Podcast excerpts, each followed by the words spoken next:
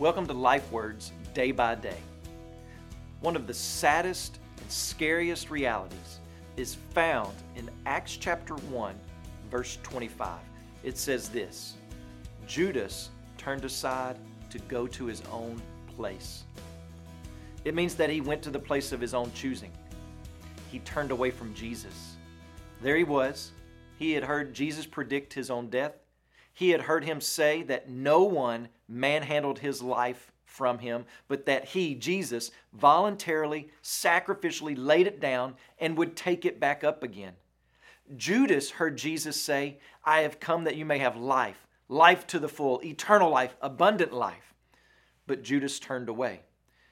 Instead of heeding the Lord's words, he followed his own sinful heart and he went to the place of his own choosing. He went to an eternal hell. He's not a special case. All of those who do not turn to Jesus, who reject Jesus, they go to the place of their own choosing. They choose hell. But there's another option that's held out before you, and that is to come to Christ. To come to Christ today, to receive Jesus today, confident in His work.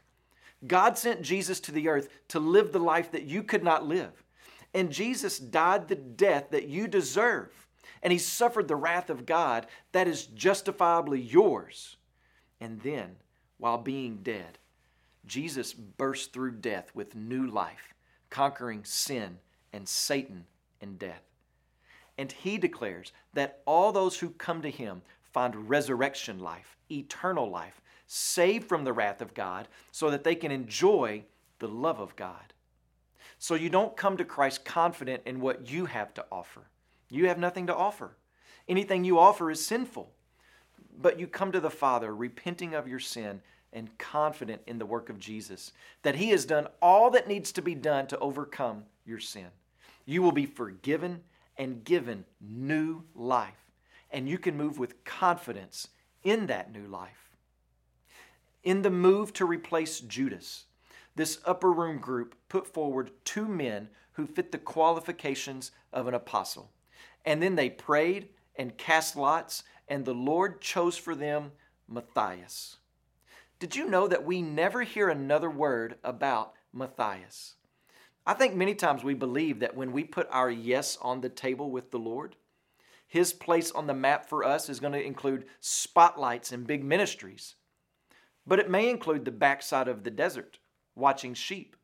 It may include Pharaoh's pit. It may include a fiery furnace or a lion's den. It may include going before a king, like Esther did, and saying, If I perish, I perish. Much of the time, today, it includes being faithful, reaping and sowing in a Sunday school class or in a children's ministry. And if that's where and how God wants to make His glory known through you, isn't He worth it? Can I get you to do something? Chances are your pastor that serves you faithfully is not going to be the next John MacArthur or Chuck Swindoll. He probably will not have a national platform or even a state platform.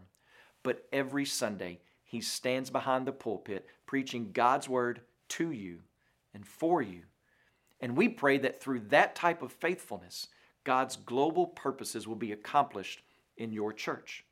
So the next time you see him, shake his hand, and tell him that you are thankful for his faithfulness to the word and that you are praying for him. You know who else you can pray for today? John and Alicia Herring and their children, Dalton and Macy. John is the church planner for Refuge Church in Nixa, Missouri. Pray also for the Fante broadcast in the target area of Ghana.